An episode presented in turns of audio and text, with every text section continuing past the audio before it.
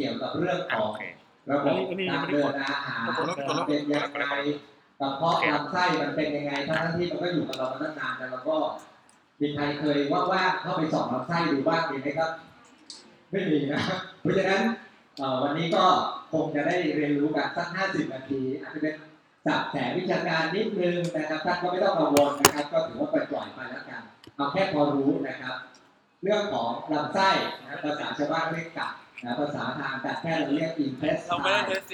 นะหรือระบบย่อยอาหารระบบย่อยอาหารที่รวมตั้งแต่ปากเราเลยนะครับไปจนถึงการขับถ่ายเขาเรียก digestive system นะครับร่างกายเราเนี่ยมีระบบเยอะนะครับแต่ว่าเราเจาะเฉพาะเรื่องนี้ก่อนนะครับการที่เราจะมีสุขภาพดีเนี่ยหนึ่งในนั้นก็คือเรื่องของอาหารการกินนะโภชนาการต้องสมบูรณ์นอกจากโภชนาการแล้วเนี่ยก็เรื่องของการออกกำลังกายการพักผ่อนแล้วก็การลดความเครียดเพราะฉะนั้นอาหารเสริมเนี่ยเป็นสับเซตอยู่ในโภชนาการเห็นไหมครับอาหารเสริมไม่ใช่เป็นตัวเดียวที่ทำให้สุขภาพเราแข็งแรงนะครับอาหารปกติวิธีการทานนะเวลาที่เราทานชนิดอาหารมีผลทั้งนั้นเลยนะครับเพราะฉะนั้นเวลาเราทานอาหารเสริมเราก็ต้องดูเรื่องอื่นด้วยเช่นเราต้องทานให้ครบให้พอดีพอเพียงปีใหม่บางครั้งก็เป็นไงครับแตกคอร์สกินซะโอ้พุงกลางเลยถูกไหมครับบางคนน้ำหนักขึ้นมา 2-3 โลกะว่าจะมาลดเวลาน้ำหนักขึ้นเนี่ยนะครับเวลามันลดเนี่ยบางทีตัวที่มันไปมันเป็นกล้ามเนื้อมันไม่ใช่ไขมันนะครับเราออกกำลังกายเป็นสิ่งที่สำคัญนะครับสิ่งที่ยากกว่าการออกกำลังกายก็คือพยายามตื่นมาออกกำลังกายถูกไหมครับมีใครฝันว่าวิ่งทุกเช้าบ้างไหมครับต้องมีพวกนะถ้าเรามีพวกเราก็จะออกกำลังกายได้ดีนะครับผมเป็นนักวิ่งนะครับก็วิ่งมาราธอนมาหลังครั้งสุดท้ายที่วิ่งก็คือเดือนธันวาที่ผ่านมาเนี่ยมาราธอนที่49แล้วนะครับก็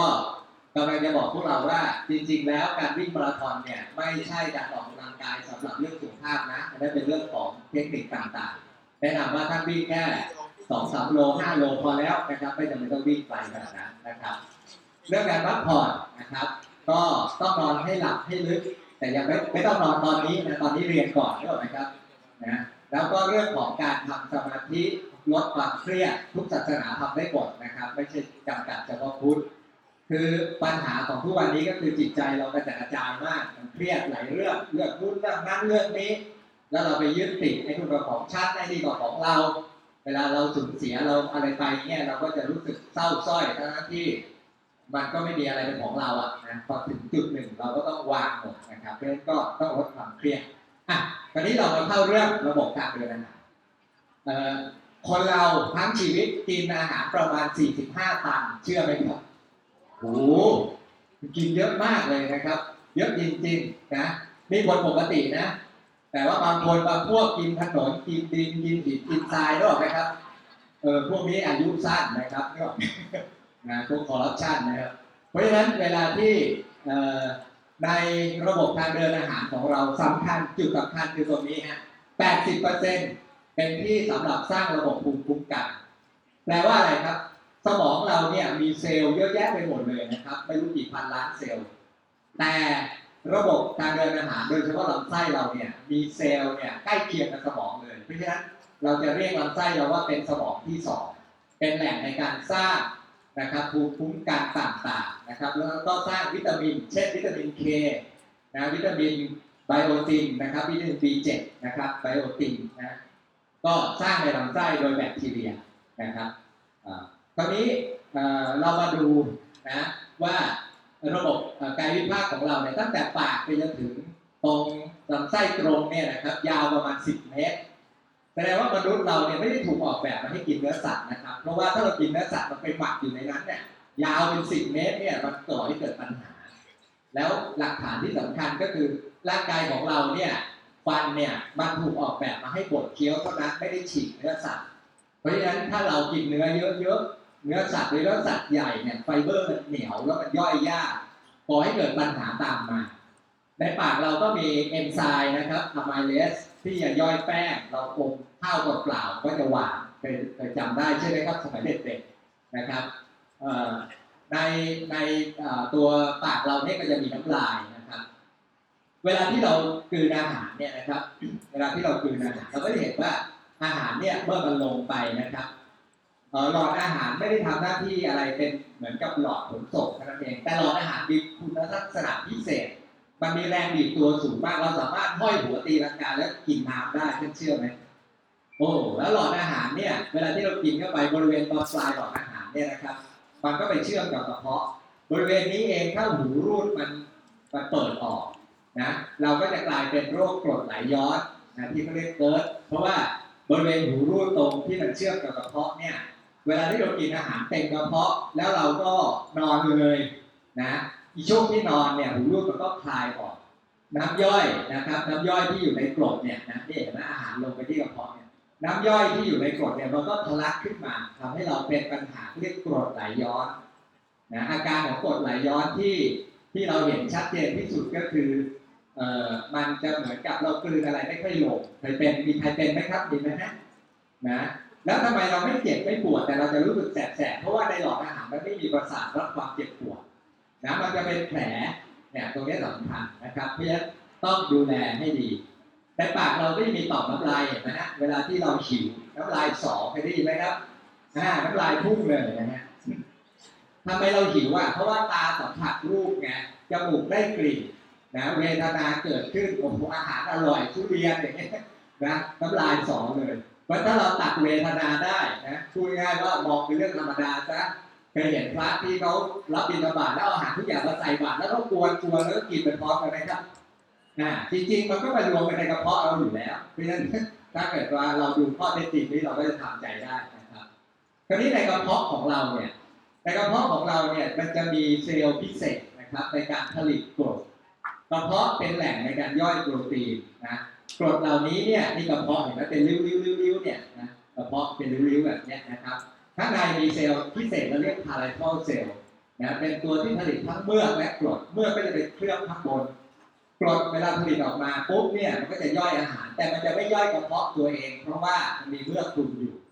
เมื่อใดก็ตามที่เราเครียดนอนดึกไม่ออกกำลังกายกินแอลกอฮอล์เยอะสูบบุหรี่เมื่อพวกนี้มันก็จะเป็นหลุมเป็นบ่อทำให้กรดมันเข้าไป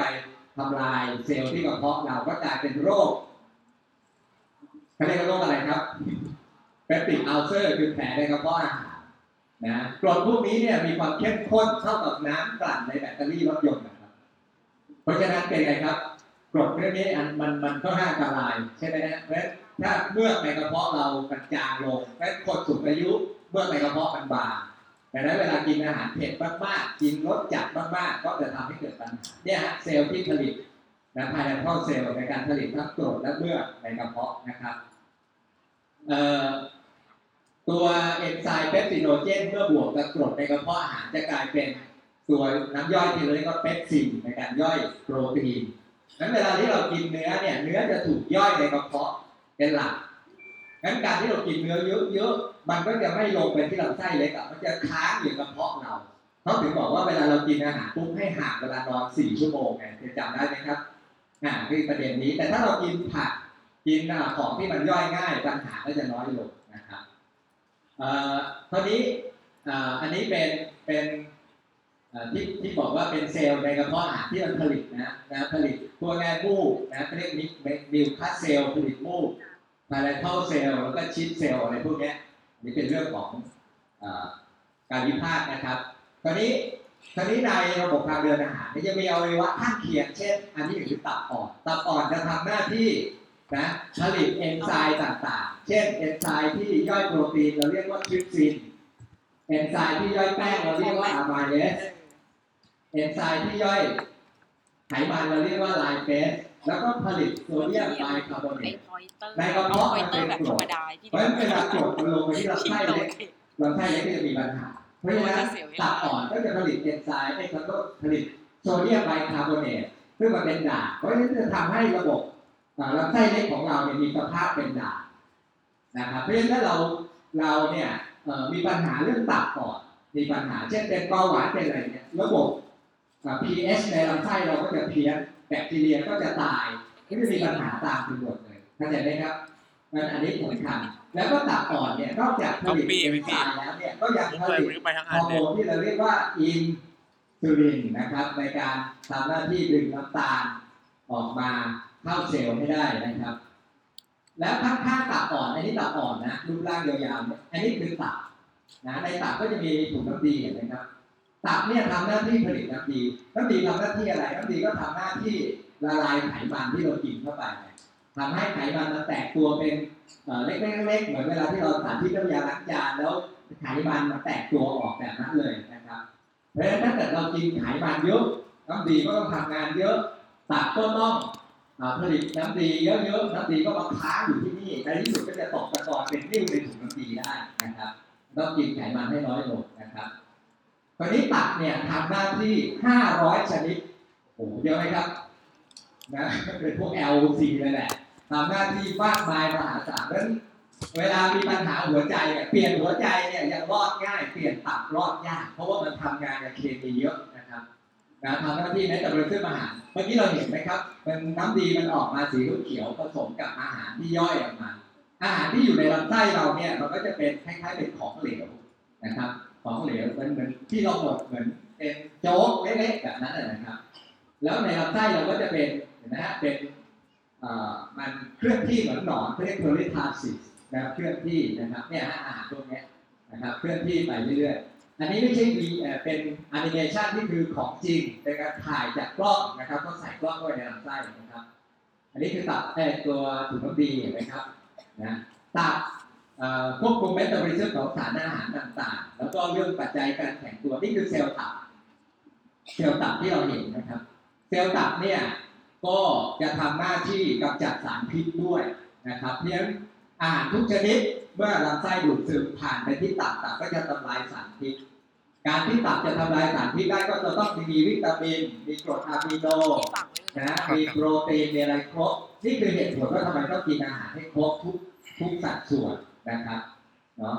โอเคนะครับคราวนี้เรามาดูตับจากกระเพาะมาลำไส้ใช่ไหมครับลำไส้ก็จะแบ่งเป็นลำไส้เล็กกดๆอย่างนี้แล้วก็ลำไส้ใหญ่เราดูลำไส้เล็กก่อนนะลำไส้เล็กเนี่ยแบ่งเป็น3ส่วนนะส่วนต้นส่วนกลางส่วนปลายส่วนต้นเราเรียกว่าดูโอดีนัมส่วนกลางคือเจสตูนัมส่วนปลายคือไอเลียมแล้วก็มีลำไส้ตรงเนี้ยตรงไอเลียมเนี่ยติ่งออกมานิดนึงเราเรียกว่าไส้ติ่งเคยได้ยินไหมครับไส้ติ่งทุกวันนี้ก็ยังไม่รู้ว่าไส้ติ่งมันมีประโยชน์อะไร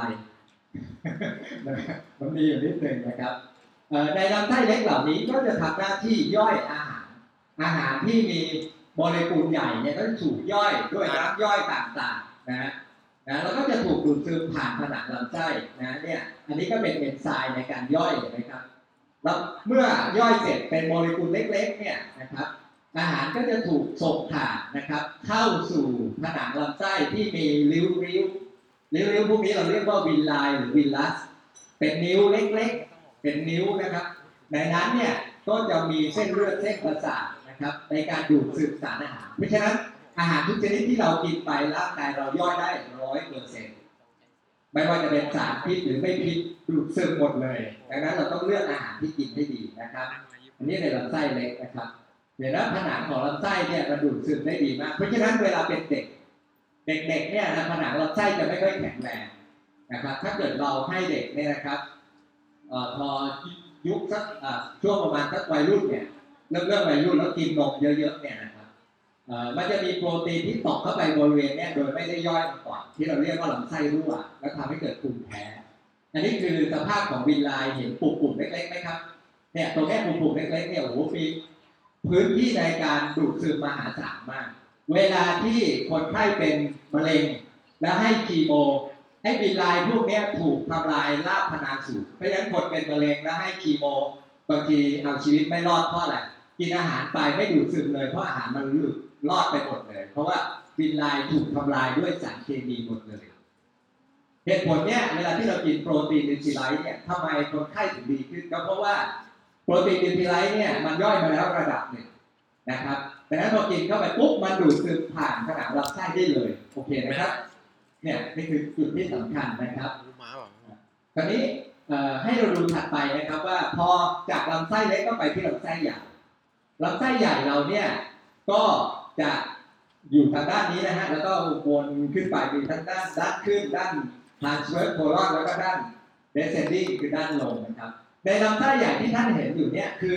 แบคทีเรียที่เป็นมิตรกับร่างกายเรามีปริมาณมากกว่าเซลล์ในร่างกายเราเซลล์ในร่างกายเรามีทั้งหมด10 ยกกำลัง10 ล้านล้านนะครับแต่อันนี้10 ยกกำลัง15 ล้านล้านโหเยอะมากเพราะฉะนั้นเวลาที่เราขับถ่ายมานั่นคือแบคทีเรียทั้งหมดเลยก็มีกากใยอาหารนิดหน่อยอันนี้คือในลำไส้ใหญ่นะครับเพราะฉะนั้นเวลาเรากินอาหารที่มันย่อยยากแล้วเรากินน้ำน้อยลำไส้ใหญ่ทำหน้าที่ดูดน้ำกลับสุขภาพทางลำไส้ไม่ดีเนี่ยทำให้เกิดปัญหาโรคต่างๆมากมายเพราะวันนี้เราจะดูว่าเราเป็นคนสุขภาพดีหรือเปล่าก็ดูระบบขับถ่ายเคยได้ยินไหมฮะกินได้ถ่ายไม่ออกกินไม่ได้ถ่ายไม่ออกก็แย่แล้วถูกไหมนะครับตอนนี้ในระบบลำไส้ใหญ่เราเนี่ยนะครับก็คือด้านบนเห็นไหมอันนี้ไส้ติ่งนะขึ้นไปด้านบนแล้วก็ปื๊บลงมาแล้วก็ตรงเนี้ยเลี้ยวตรงเนี้ยเป็นรูปตัว S ที่เราเรียกว่าซิกมอยด์โคลอนบริเวณนี้เป็นบริเวณที่มันเหมือนถังขยะนะพวกอาหารก็จะมากักเก็บบริเวณนี้แล้วลำไส้ใหญ่ทำหน้าที่ดูดน้ำกลับดูดสารต่างๆกลับถ้าเรากินสารพิษไขมันอะไรต่ออะไรไปเยอะในลำไส้ใหญ่เนี่ยมันก็จะดูดสารพิษกลับถ้าเราไม่ขับถ่ายสารพิษเหล่านี้จะถูกดูดกลับแล้วก็ไปผ่านตับแล้วก็เข้าระบบหลอดเลือดแล้วผู้หญิงเนี่ยที่เป็นมะเร็งเต้านมกันเยอะๆเนี่ยก็เพราะว่าสารพิษที่มันดูดกลับจากลำไส้เนี่ยมันกลับเข้าไปดังนั้นการกินอาหารที่มีทรานส์แฟตไขมันเยอะๆก็ต้องลดลงเห็นไหมครับเนาะลำไส้ก็จะเป็นเนี่ยฮะเนี่ยชื่อตามนี้เลยเราไม่ต้องไปจำเอาเป็นว่าลำไส้ใหญ่เป็นเหมือนถังขยะนะเตรียมเอาไปทิ้งนะครับเราก็ควรจะขับถ่ายทุกวันอย่างน้อยเนี่ยวันหนึ่ง 2-3 ครั้งยิ่งดีนะครับแล้วลักษณะของอุจจาระเนี่ยก็เป็นลักษณะที่เรียก5 ดาวใช่ไหมครับไม่แข็งไม่เหลวจนเกินไปกลิ่นไม่แรงจนเกินไปสีออกจะเรียกว่าไงมันไม่ดำจนเกินไปห้ามมีเลือดปนขับถ่ายแล้วมีเลือดปนปุ๊บต้องรักษาต้องดูทันทีไม่ว่าเลือดนั้นจะมาจากสีดวงหรือเลือดดำเลือดแดงถ้าขับถ่ายปุ๊บหันไปมองในชักโครกแล้วมีเลือดปนไปหาหมอเลยครับอย่าคิดเอาว่าไม่เป็นไรเพราะว่าโรคมะเร็งลำไส้ใหญ่เนี่ยเป็นโรคมะเร็งซึ่งมีปัญหาเยอะขอเปิดเสียงนิดนึงครับ 90% นะไม่รู้ประวัติในครอบครัวนะครับนะพ่อแม่พี่น้องหรือลูกนี่เป็นไม่โดนแชนแนลนะครับเราให้ความรู้หมอให้ความรู้คนไข้บางคนที่มีภาวะลำไส้ใหญ่อักเสบเรื้อรังกลุ่มนี้ก็จะมีความเสี่ยงมากกว่าส่วนน้อยเป็นลักษณะของลำไส้ดูติ่งเยอะๆเป็นหลักร้อยหลักพันตัวนี้ก็จะเป็นเนี่ยมันเป็นติ่งพวกนี้ในสเต็ป 1, 2, 3, 4นะครับ 90% ของคนที่เป็นมะเร็งลำไส้ใหญ่ไม่ทราบสาเหตุเพราะฉะนั้นคุณหมอเขาก็เลยแนะนำว่าอายุที่เกิน 50 ไปแล้วควรจะตรวจส่องกล้องดูลำไส้ใหญ่ดูติ่งเนื้อต่างๆถ้าเห็นอยู่ในสเต็ปพวกนี้นะครับระยะที่ 1 เนี่ยเรายังสามารถตัดได้ทันถ้ามันยังไม่อินเวดเข้าไปที่ตรงชั้นของกล้ามเนื้อเนี่ยก็ยังพอได้แต่ถ้ามันเลยไปถึงระบบน้ำเหลืองแล้วกระจายไปในระบบน้ำเหลืองแล้วอันนี้เรื่องใหญ่ถามว่าแล้วมะเร็งพวกนี้มันเกิดได้ยังไงก็คือทฤษฎีของมะเร็งก็คือเรื่องของอนุมูลอิสระนั่นเองกระบวนการอักเสบนั่นเองนะครับดังนั้นถ้าเกิดว่าเราดูแลได้ดีเนี่ยปัญหาพวกนี้ก็จะน้อยลงนะครับพบเป็นอันดับ 2 ในเพศชายอันดับ 3 ในเพศหญิงนะครับเยอะนะฮะมะเร็งลำไส้เนี่ยนะครับนั้นถ้าเกิดเราขับถ่ายมีปัญหานะครับต้องตรวจนะครับนะยิ่งมีประวัติคนในครอบครัวเสียชีวิตจากมะเร็งลำไส้ต้องดูนะครับคนที่ชอบกินของปิ้งย่างเนี่ยกากใยน้อยโดยเฉพาะคนตะวันตกเนี่ยกินสเต็กอ่ะเข้าใจไหมครับเอาเนื้อมาย่างอุณหภูมิสูงๆเนื้อโดนความร้อนเสร็จปุ๊บเนี่ยมันจะทำให้เกิดของที่เป็นพิษเยอะนะครับแล้วยังกินแอลกอฮอล์เข้าไปด้วยหรือเปล่าฮะกินแอลกอฮอล์เข้าไปมันก็เลยมีปัญหาก็สูบบุหรี่ดื่มแอลกอฮอล์นะไม่ยืนดูไหมเปลี่ยนครับโอเคนะครับถ้าใครที่มีความเสี่ยงก็ลดลงเลยนะครับ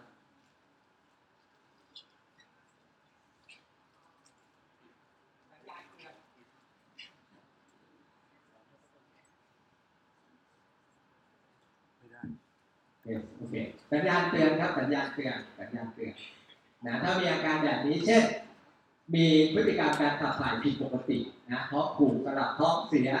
มีเลือดปนอะไรพวกนี้มันไม่ปกติแล้วอ่ะนะปรึกษาแพทย์เลยครับหาโอกาสไปตรวจสุขภาพประจำปี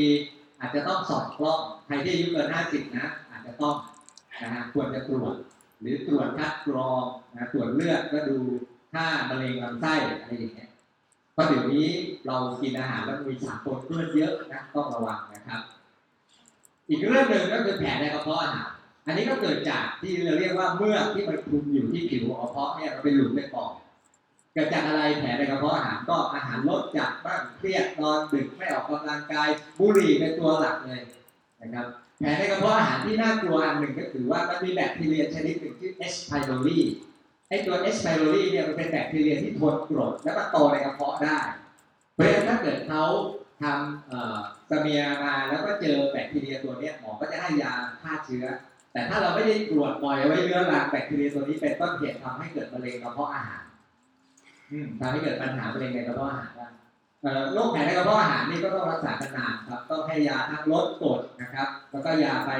เขาเรียกกระเทือนกรดอารามิวเคยได้ยินไหมครับอารามิวน้ำขาวๆพวกนี้นะฮะพวกนั้นนะครับวิธีป้องกันไม่ให้เป็นแผลในกระเพาะอาหารคือกินอาหารให้ตรงเวลาแล้วก็อย่ากินอาหารรสจัดจนเกินไปนะครับอีกอันหนึ่งก็คือ IBS ความเครียดลงกระเพาะนะเวลาเครียดมากกว่าท้องเสียร่างสลับท้องผูกนะไปหาหมอหมอก็เวียนหัวไปบอกรักษาไม่ถูกส่วนใหญ่เกิดจากจิตใจ IBS เนี่ยแก้ปัญหาได้โดยการเปลี่ยนพฤติกรรมนะให้มันโอเคสักหน่อยก็จะดีขึ้นนะครับพวกภาวะผิดปกติเหล่านี้เนี่ยไม่ว่าจะโรคกระเพาะหรืออะไรพวกนี้เนี่ยการทานโปรตีนสม่ำเสมอเนี่ยมีส่วนช่วยได้เยอะนะครับอีกอันหนึ่งก็คือเส้นใยนะครับผมถอยไปนิดหนึ่งเราพบว่าใยอาหารไฟเบอร์เนี่ยนะฮะมันช่วยลดอุบัติการการเป็นมะเร็งลำไส้ใหญ่ได้นะครับเพราะลดฤทธิ์ของสารก่อมะเร็งกับทำลายของฤทธิ์ของสารเคมีต่างๆแปลว่าถ้าเรากินผักที่มีเส้นใยเยอะบางคนก็แย้งในใจโอ้โหผักอย่างนี้มียาฆ่าแมลงมีไข่พยาธิมีนู่นนั่นนี่ก็ล้างให้ดีต้องเลือกหน่อยนะครับหรือถ้ากังวลมากก็ปลูกกินเองหรือเปล่าครับอยู่คอนโดปลูกผักกิน2ต้นนะครับตายแน่ๆเลยนะครับไม่ได้ทีนี้อีกเรื่องหนึ่งที่เมื่อกี้ตอนต้นที่ผมจั่วหัวไว้คือเรื่องนี้คือ human microbiome มันคืออะไรมันก็คือเพื่อนเราที่อยู่กับเราตั้งแต่เกิดแล้ว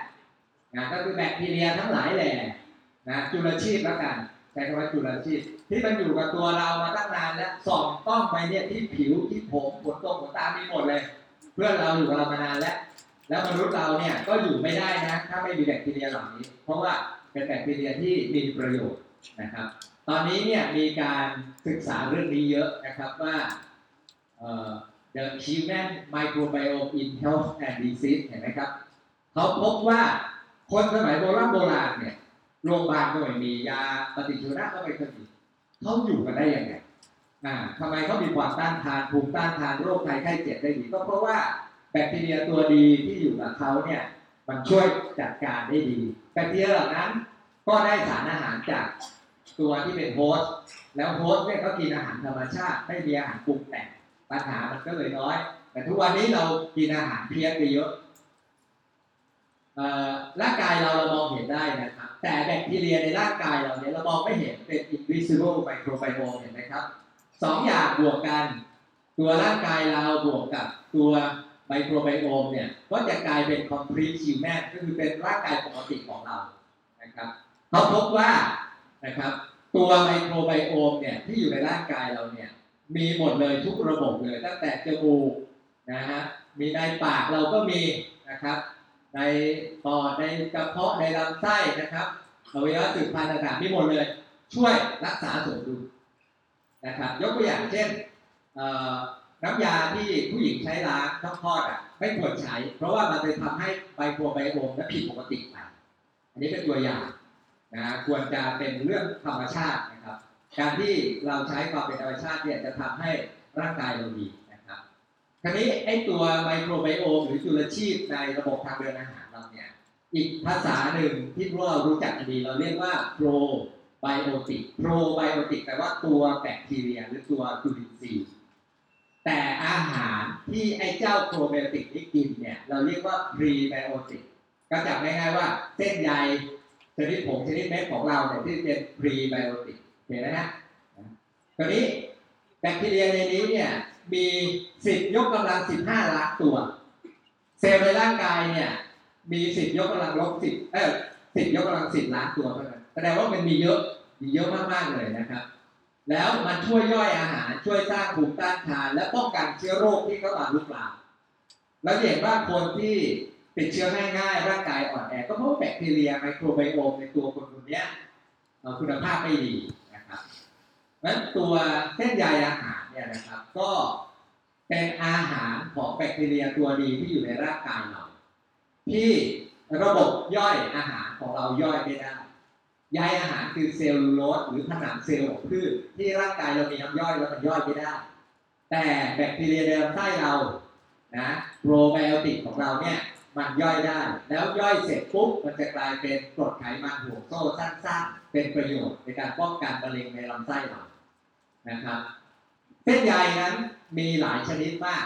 นะครับแต่แบ่งคร่าวๆ2ชนิดคือชนิดที่มันละลายน้ำกับชนิดที่ไม่ละลายน้ำชนิดละลายน้ำเนี่ยลักษณะจำง่ายๆนึกภาพอะไรไม่ออกให้นึกถึงเม็ดแมงลักเวลาแช่น้ำนึกออกไหมครับลักษณะมันเป็นเจลนะมันจะช่วยดูดซับคอเลสเตอรอลแล้วก็น้ำตาล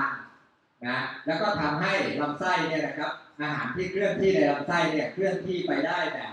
สะดวกนะราบรื่นนะครับเส้นใยพวกนี้เช่นแพคตินบางคนนึกไม่ออกเวลาเรากินแอปเปิ้ลเนี่ยนะครับมันมีแพคตินอยู่นะแพคตินในแอปเปิ้ลนะครับมันละลายแล้วก็กลายเป็นเจลได้นะครับเป็นเมือกอีกอันนึงคือกำนะครับเป็นพืชชนิดหนึ่งเป็นยางพืชชนิดหนึ่งนะครับและอีกอย่างหนึ่งคือมิวซิเลตนะครับตัวอย่างของเส้นใยละลายน้ำที่เราจะพบในนิวซีไลท์เราก็จะมีอยู่3ตัวก็คืออะคาเซียกัวกัมแล้วก็ FOS ฟรุกโตโอลิโกแซคคาไรด์เราบางทีเรานึกไม่ออกอะไรฟรุกโตโอลิโกแซคคาไรด์ให้นึกถึงอ้อยเวลาที่เรากินอ้อยมันจะมีฟรุกโตโอลิโกแซคคาไรด์ทุกวันนี้กินอ้อยควันกันไหมครับใครดูหนังกลางแปลงก็มีอ้อยควันมาถ่ายใช่ไหมทุกวันนี้กินอ้อยควันไหมครับเปล่ากินอะไรครับกินน้ำอ้อยใส่ขวดถูกไหมแล้วน้ำอ้อยใส่ขวดก็ไม่ใช่น้ำอ้อยด้วยกลายเป็นน้ำตาลใส่กลิ่นไปใหญ่เลยนะครับในอ้อยที่เราเคี้ยวกินในนั้นอ่ะต้องเคี้ยวนะฮะไม่ใช่น้ำอ้อยนะที่เราเคี้ยวด้วยฟันเราเนี่ยมันจะมีตัว FOS อยู่นะครับเป็นเส้นใยที่ช่วยได้นะครับแหล่งของเส้นใยชนิดละลายน้ำเนี่ยมีเยอะมากเลยนะครับมีหลายอย่างนะครับในขิงก็มีนะฮะในพวกอะไรที่เรารู้จักเปปเปอร์มินต์เม็ดไซเลียมอย่างเงี้ยอาคาเซียกัมปาปายาคือมะละกอก็มีเส้นใยละลายน้ำถ้ากินมะละกอแล้วขับถ่ายดีถูกไหมครับแล้วก็มีอะโลเวร่าก็คืออะไรนะ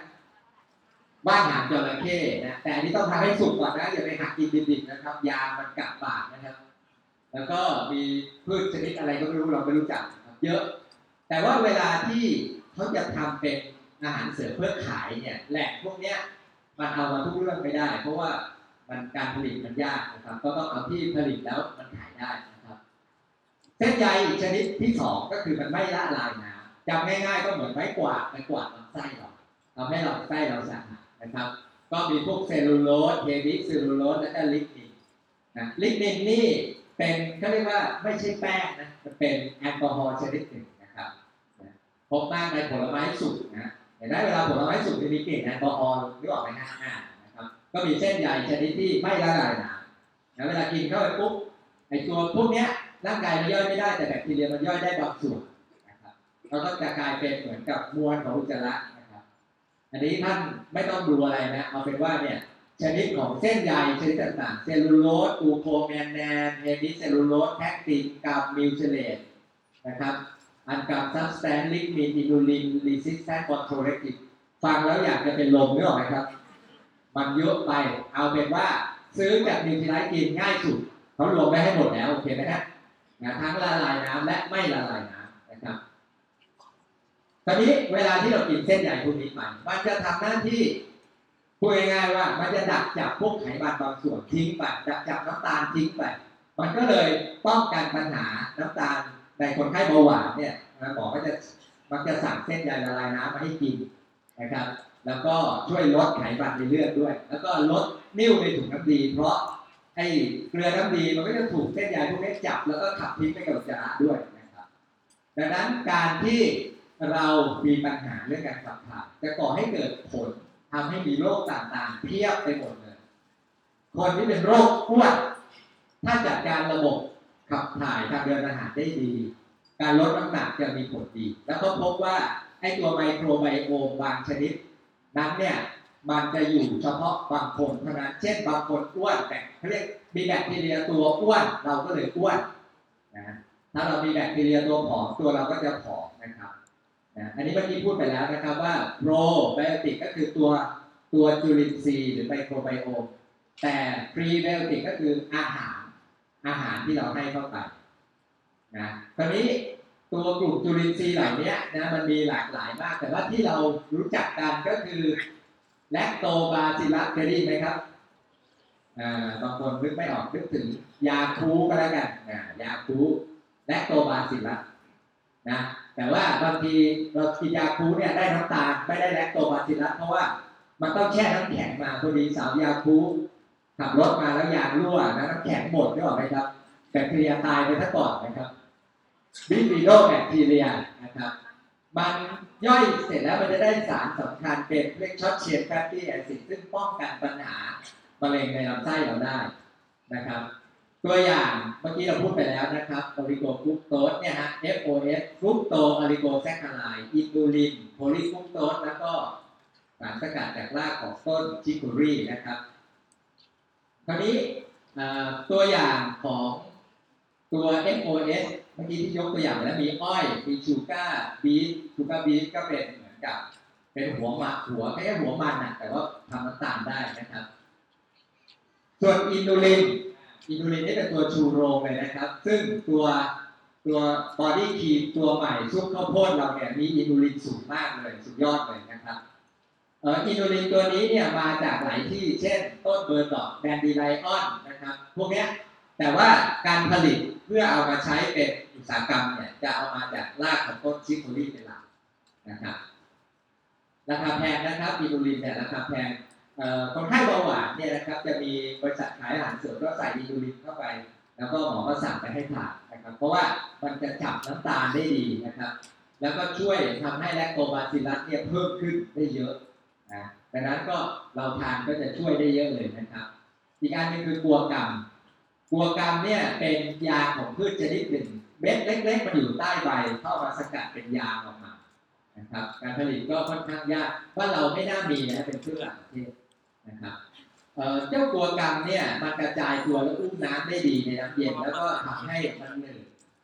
ก็พูดง่ายมันเหมือนเจลอ่ะพูดง่ายว่าทำให้มันขับเคลื่อนอาหารในลำไส้ได้ดีนะครับ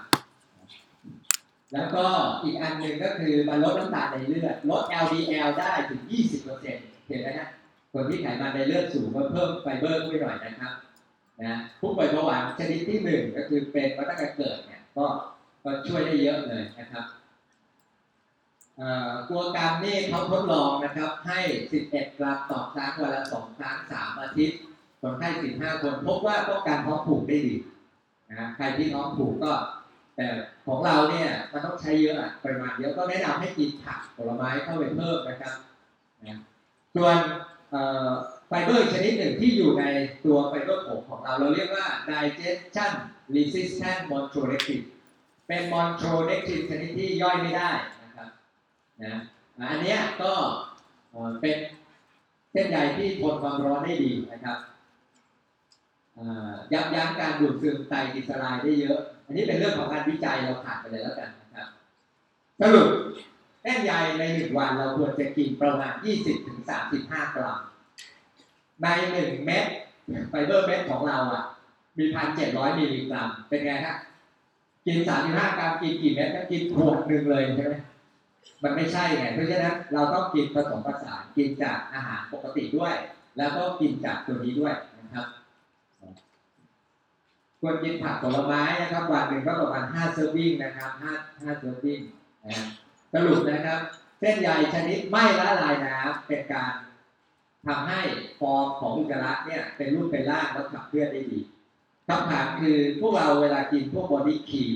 กินอาหารชนิดเหลวๆเนี่ยแล้วเราไม่กินผักเนี่ยมันจะมีปัญหาเรื่องหนึ่งระยะยาวคือลำไส้เราเนี่ยมันไม่ถูกบีบตัวเข้าใจไหมครับคืออาหารพวกนี้มันไหลผ่านไปเลยเพราะฉะนั้นแนะนำให้ท่านกินผักเพิ่มนะกินผักกินอะไรเนี่ยเพิ่มขึ้นเพราะลำไส้เนี่ยลำไส้โดยเฉพาะลำไส้ใหญ่เนี่ยมันจะต้องมีอาหารไปกระตุ้นพอกระตุ้นปุ๊บมันก็จะบีบตัวแล้วมันก็จะเคลื่อนตัวคล้ายๆหนอนแต่ถ้าอาหารมันเป็นของเหลวมันก็ไหลไปเลยลำไส้มันก็ไม่บีบตัวเมื่อลำไส้ใหญ่ไม่บีบตัวเนี่ยมันก็จะเกิดเป็นถุงเขาเรียกไดเวอร์ชิทูลุถุงในลำไส้พวกนี้อาหารก็ไปค้างไปตกแล้วก็เน่าก็กลายเป็นมะเร็งลำไส้ใหญ่เข้าใจไหมครับเข้าใจอย่างเขาก็ทำไปต้องกินผักผลไม้เพิ่มทั้งที่เรากินอาหารเสริมแล้วอาหารเสริมมันแทนผักผลไม้ไม่ได้นะเข้าใจใช่ไหมครับโอเคตอนนี้เรื่องของสุขภาพลำไส้แล้วก็การลดน้ำหนักที่ผมไม่พูดนะเพราะว่ามันมีผลการทดลองที่ชัดเจนมากว่าคนอ้วนชนิดแบคทีเรียในลำไส้เป็นชนิดพวกชอบอ้วนเข้าใจไหมนะต้องไปเปลี่ยนชนิดแบคทีเรียในลำไส้ลงนะครับนี่ฮะอาหารเสริมชนิดเม็ดนะไฟเบอร์เม็ดมีชนิดละลายน้ำ950ชนิดไม่ละลายน้ำ750รวมแล้ว 1,700 มิลลิกรัมนะก็คือประมาณ1กรัมเท่านั้นวันนี้เราต้องการ 20-35 กรัมใช่ไหมเพราะเราก็ต้องกินพวกนี้เยอะมากเลยถ้าเราไปกินผักซึ่งไม่ใช่ก็แนะนำนะ 2-3 เม็ดต่อวันเคี้ยวไปพร้อมอาหารแนะนำให้กินไปพร้อมโปรตีนนะครับเวลาที่เรากินโปรตีนบอดี้กีนะส่วนชนิดผงไฟเบอร์ผงนะในนี้นะครับมี30ซองเป็นซองๆกับน้ำตาลใส่ซองฉีกมาผสมบอดี้คีหรือว่าผสมโปรตีนทานมันจะมีเส้นใยเนี่ยนะตัวเลขประมาณนี้นะครับแต่ถ้าเกิดอินซูลินนี่ราคาแพงนะครับของเราซองเป็นตก30กว่าบาทเนี่ยก็ถือว่าไม่ได้แพงมากนะครับก็แนะนำให้ทานวันละ1หรือ2ซองนะครับก็ช่วยได้นะครับคราวนี้คำถามคือนอกจากเราทานไฟเบอร์แล้วเนี่ยอาหารเสริมอื่นอ่ะมันช่วยทำให้สุขภาพลำไส้เราดีไหมก็ช่วยครับได้หลายตัวเลยแต่ผมจะยกตัวที่จะเป็นนะที่พวกเราควรจะทานก็คือเรื่องของคิวเบรคฟาสต์คิวเบรคฟาสต์ก็จะประกอบไปด้วยโปรตีนบอดี้ทีวิตามินน้ำมันปลาแล้วก็ดับเบิลเอ็กซ์ชุดนี้ไม่ว่าท่านจะลดน้ำหนักจะผอมจะอ้วนอะไรไม่รู้ซื้อทานเลยครับโดยเฉพาะคนเมืองตื่นเช้ากินข้าวไม่ทันแล้วถ้าบอดี้ทีเราเปลี่ยนเป็นชนิดซุปข้าวโพดด้วยยิ่งอร่อยอย่างเข้าใจไหมครับและอันนี้มันมีผลดีต่ออะไรนะต่อระบบลำไส้เราจริงๆนะทำให้สุขภาพของแบคทีเรียในลำไส้เราดีขึ้นนะครับเรามาดูทีละตัวก็ได้นะครับอยากให้ดูของบอดี้ทีก่อนบอดี้ทีเป็นอาหารที่เราเรียกว่าเวทแมเนจเมนต์ที่พูดง่ายๆว่าเป็นเจเนติกเวทในต่างประเทศคนจะกินบอดี้ทีต้องตรวจ DNA ก่อนแล้วควรมันเป็นเฉพาะการลดน้ำหนักเฉพาะบุคคลแต่ว่าเราไม่มีเครื่องตรวจนะครับเอาเป็นว่าเป็นผลิตภัณฑ์เสริมอาหารที่ทดแทนเนื้ออาหารแปลว่า1ซองเนี่ยเหมือนอาหาร1จานแต่พลังงานต่ำแล้วก็ไม่มีสารปนเปื้อนนะครับจดทะเบียนเป็นอาหารทดแทนเนื้ออาหารชนิดเดียวในประเทศไทยอาหารเสริมอื่นทุกชนิดไม่มีชนิดไหนที่จดทะเบียนเป็นอาหารควบคุมน้ำหนักส่วนใหญ่ขออนุญาตเป็นอาหารเสริมแล้วเวลาไปโฆษณาขายเป็นอาหารลดน้ำหนักนะแต่บอดี้กีเนี่ยอันดับ1ของเมืองไทยและอันดับ1ของโลกและก็ประเทศไทยมียอดขายบอดี้กีอันดับ1ของโลกปรบมือให้กับคนไทยเลยนะครับพลังงานเห็นไหมครับ130แต่ถ้าเป็นซุปข้าวโพดเหลือ124พลังงานลดลงนะครับวิตามินเกลือแร่ครบเลยความหวานเอามาจากสเตเวียก็ไม่ได้สกัดนะเป็นสเตเวียคือหญ้าหวานซึ่งเป็นธรรมชาติเลยนะครับนะเพราะฉะนั้นไม่มีวัตถุกันเสียดังนั้นเวลาที่เราทานระยะยาวได้ซื้อเรียงครับทุกคนพวกซื้อแล้วนะครับบางช็อปเลือกค้าแล้วนะครับอร่อยครับนะบริกิซุปข้าวโพดผลิตที่จีนนะครับผลิตที่จีนรสชาติเป็นเอเชียเลยนะครับหอมหวาน นะหวานนิดหน่อยนะครับอยากลองกินนะที่สำคัญคือนะครับมันมีอินูลินเนี่ยนะครับ 4.33% อินูลินคือเส้นใยละลายน้ำที่เป็นอาหารของแบคทีเรียตัวดีถูกไหมครับนะอีกบริคีอื่นไม่ได้ระบุว่าเป็นอินูลินนะครับเฉพาะซุปข้าวโพดระบุเลยว่าเป็นอินูลินสุดยอดนะสุดยอดเลยนะครับและพลังงาน124ดังนั้นน่าทานมากนะครับอีกตัวหนึ่งที่ต้องทานไปด้วยก็คือโปรตีนเพราะการซ่อมแซมเซลล์ในลำไส้เรานะระบบภูมิคุ้มกันทั้งหมดต้องใช้โปรตีนและโปรตีนของเราก็เป็นออร์แกนิกก็คือเป็นอะไรครับเป็นพืช 100% ยกเว้นรสชาติอื่นๆอาจจะมีนมบ้างนิดหน่อยนะครับเพื่อให้รสชาติดีPDCAS คือมาตรฐานในการวัดคุณภาพโปรตีนคำว่าเท่ากันหนึ่งหมายความว่ามีคุณภาพเท่ากับน้ำนมแม่เราสามารถดูดซึมได้ดีนะครับมันคือคำว่า PDCAS แปลว่ากินเข้าไปปุ๊บมันเปลี่ยนเป็นกรดอะมิโนได้ 100% ไหมนะโปรตีนของเราทั้งหมดเลยทุกชนิดเลยมี PDCAS เท่ากันหนึ่งแล้วได้กรดอะมิโนจำเป็นครบทั้ง9ชนิดนะทำมาจากถั่วเหลืองข้าวสาลีถั่วพีนะครับแล้วไม่มีคอเลสเตอรอลนะครับพูดง่ายว่าทานแทนอย่างที่บอกทานแทนเนื้ออาหารได้แต่ไม่อยากแนะนำให้ท่านทานโปรตีนหรือบอดี้ทีวันละ3 มื้อถึงแม้ว่าท่านอยากจะลดน้ำหนักเร็วๆเพราะเวลาที่ท่านลดน้ำหนักเร็วๆโดยเอาแคลอรี่ลงอย่างรวดเร็วอีกสิ่งหนึ่งที่จะเสียหายมากคือระบบลำไส้ท่านมันจะมีความเปลี่ยนแปลงเยอะแยะไปหมดและแบคทีเรียในลำไส้จะมีปัญหาทันทีที่สำคัญคือมีสารอักเสบเพิ่มขึ้นนะครับแล้วค่าตับค่าไตอาจจะพุ่งขึ้นหลังจากที่ท่านลดน้ำหนักไปแล้ว6 เดือนนั้นเวลาเราลดน้ำหนักลดกวนนะครับอาทิตย์ละ1 กิโลเนี่ยถือว่าโอเคแล้วแหละอาทิตย์ละ 2-3 โลมันเยอะไปใจเย็นๆกว่าจะอ้วนในขนาดนี้กินมาตั้งหลายปีใช่ไหมครับจะลดทีนึงจะเอาเร็วๆเลยนะแล้วเดี๋ยวมันย้วยพอมันย้วยเนี่ยโอ้โหไปเลยแย่เลยใจเย็นๆออกกำลังกายลดค่อยๆลดนะครับนะแล้วจะดีขึ้นนะครับอีกตัวหนึ่งขาดไม่ได้เลยจะทำให้ระบบไส้ดีคือน้ำมันปลาโอเมก้า3เป็นกรดไขมันจำเป็นที่ร่างกายเราสร้างไม่ได้เขาพบว่านอกจากจะเป็นกรดไขมันจำเป็นต้านการอักเสบแล้วเนี่ยมีผลต่อสมองทำให้สมองดีบำรุงสมองด้วยนะครับและทำให้อายุยืนยาวด้วยนะครับน้ำมันปลาของเราเม็ดเล็กนะครับ1 เม็ดมี EPA บวก DHA ได้ 140ให้เราทานตัว EPA บวก DHA ให้ได้วันละ 500-1,000 มิลลิกรัมก็คือวันละประมาณ 4-6 เม็ดนะซึ่งค่าขวดแนะนำแค่ 1-2 เม็ดซึ่งอันนี้มันเป็นการขออนุญาตตั้งแต่แรกแต่ปริมาณที่กินเนี่ยควรจะ 4-6 เม็ดต่อวันแล้วแต่ท่านนะครับ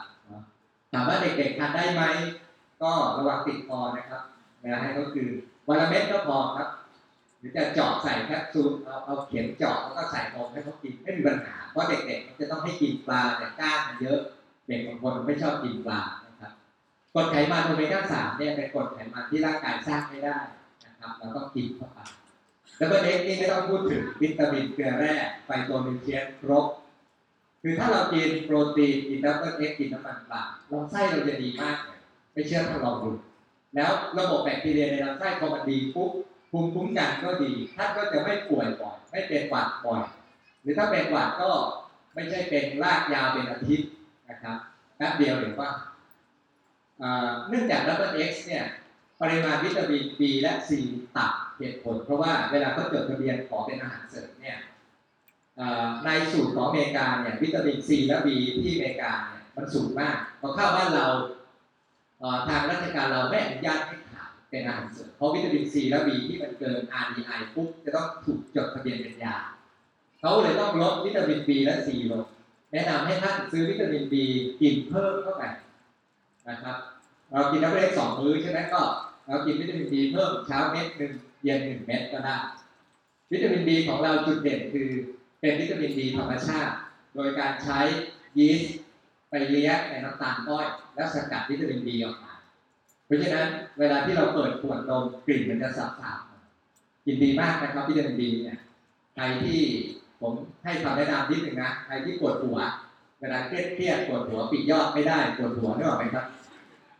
วิตามิน B 3 เม็ดวิตามิน C เม็ดหนึ่งกินน้ำเยอะๆหลับตาทำสมาธิพักหนึ่งก็จะดีขึ้นนึกออกไหมครับช่วยได้ไม่ต้องไปกินพาราเดี๋ยวสับทางหมดนะครับส่วนวิตามิน C เนี่ยเม็ดละ500มิลลิกรัมร่างกายเราดูดซึมได้ประมาณ500เท่านั้นกินเป็นพันก็ได้แค่500นะครับที่เหลือทิ้ง B กับ C ไม่มีท็อกซิกโดสแปลว่ากินเยอะแค่ไหนถ้าร่างกายมันใช้ไม่หมดมันขับทิ้งเองนะครับไม่ต้องกลัวท็อกซิกโดสเขาเป็นวิตามินละลายน้ำแต่วิตามินที่ละลายไขมันเช่น A D E K เนี่ยห้ามกินเป็นเม็ดๆเยอะๆนะครับเดี๋ยวมันสะสมเป็นพิษได้แต่ B กับ C ท่านกินไปเลยนะครับท่านจะพบว่าหลังจากที่ท่านทานพวกนี้ระยะยาวแล้วปัญหาเรื่องหวัดก็จะน้อยลงนะแล้ววิตามิน C เนี่ยเป็นวิตามินที่ช่วยเอามาทำงานกับโปรตีนเพื่อสร้างความแข็งแรงของเซลล์ที่เราเรียกว่า connective tissue เนื้อเยื่อเกี่ยวพันนะร่างกายเราเนี่ยเนื้อเยื่อมันจะแข็งแรงไฟเบอร์ต่างๆจะหมายถึงว่าตัวอิลาสตินอะไรพวกนี้นะที่มันจะแข็งแรงเนี่ยก็ต้องอาศัยพวกวิตามิน C อาศัยโปรตีนอาศัยน้ำมันปลาคืออาศัยหมดทุกอย่างนะเพื่อช่วยกันทำงานนะครับแนะนำให้ทานนะครับส่วนผักผลไม้รวมเข้มข้นจริงๆแล้วใน WX เนี่ยกินแล้วเนี่ยมันได้ประมาณ 3,000 ออเนี่ยก็ถือว่าโอเคแต่สำหรับคนที่มีภาวะเสี่ยงเช่นอายุมากขึ้นแล้วก็รู้สึกระบบลำทงลำไส้มีปัญหานะแล้วก็ทานอาหารไม่เป็นเวลาอะไรทั้งหลายเนี่ยท่านทานไปเลยครับผักผลไม้รวมเข้มข้นนี้คือพฤกษเคมีที่คัดสรรมาแล้วว่า6ตัวเนี่ยชื่อแปลกๆเนี่ย EG CG เกอร์เซตินอะไรพวกเนี้ยคืออัศวินในการป้องกันอนุมูลอิสระครบเลยทานวันละ2เม็ดก็พอท่านจะได้ประมาณ 9,000 ออแหละนะเม็ดถึง 4,500 ออแหละนะอาจจะต้องจ่ายตังค์เพิ่มมันเหมือนเรากินก๋วยเตี๋ยวถ้าสั่งพิเศษต้องจ่ายเพิ่มไหมครับอันนี้ก็เหมือนกันทีเวลากินพวกนี้ทำเป็นแบบเขี่ย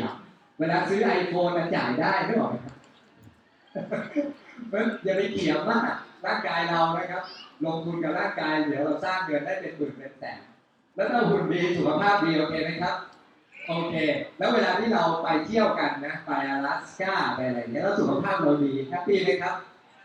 เวลาท่านไปต่างประเทศอ่ะเขาเปลี่ยนอาหารการกินอ่ะระบบย่อยอาหารท่านผิดปกติแน่เลยการที่ท่านเตรียมสุขภาพลำไส้ที่ดีเวลาไปเที่ยวต่างประเทศไม่ค่อยมีปัญหานะเอาไฟเบอร์ติดไปเลยเวลาขึ้นไส้อาเจียนอะไรไม่รู้กินไฟเบอร์ไปก่อนตามน้ำเลยพักหนึ่งท่านอาเจียนออกมาท่านจะสบายมากผมลองมาแล้วเพราะฉะนั้นพวกเราชาวเวนะครับเรามีอาหารเสริมที่ดีอยู่แล้วทำให้สุขภาพลำไส้เราดีพอลำไส้เราดีร่างกายเราดีแล้วก็จิตใจเราดีเราก็ไปสร้างธุรกิจได้ดีถูกไหมครับ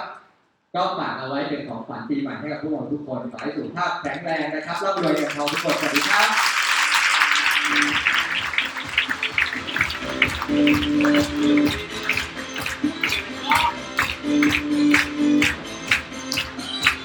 ูลนะคะดีมากๆเลยนะคะเอาขาและขาไทยนะคะพบกับสาวสวยของเราบ้างนะคะวันนี้นะคะท่านจะมาบอกเล่านะคะเสวนานะคะในข้อมูลของเด็กทางวันทีนะคะซึ่งวันนี้เนี่ยท่านจัดเต็มมากเลยนะคะอาทิตย์นี้ก็ฟังไปแล้วนะคะวันนี้เรามาฟังในส่วนของวันทีเรียบ้างนะคะเดี๋ยวเรามาเสียงปรบมือในการต้อนรับในการนักธุรกิจระดับเพชรค่ะเพชรทันสิตาสุภีค่ะวรพันธ์ค่ะ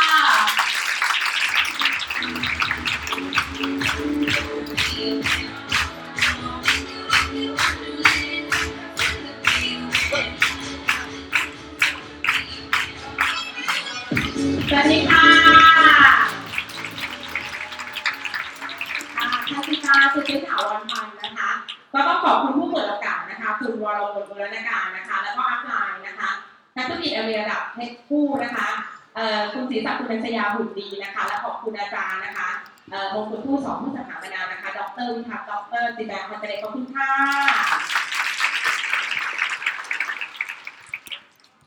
นะคะโอ้เมื่อกี้นี้เราฟังวิธีรายที่สุดยอดเลยใช่ไหมคะทีนี้เราลองฟังเรื่องของการดูแลรูปร่างกันบ้างดีไหมคะดีใช่ไหมคะในใครคิดว่าตัวเองเนี่ยสุดดีที่สุดแล้วคะ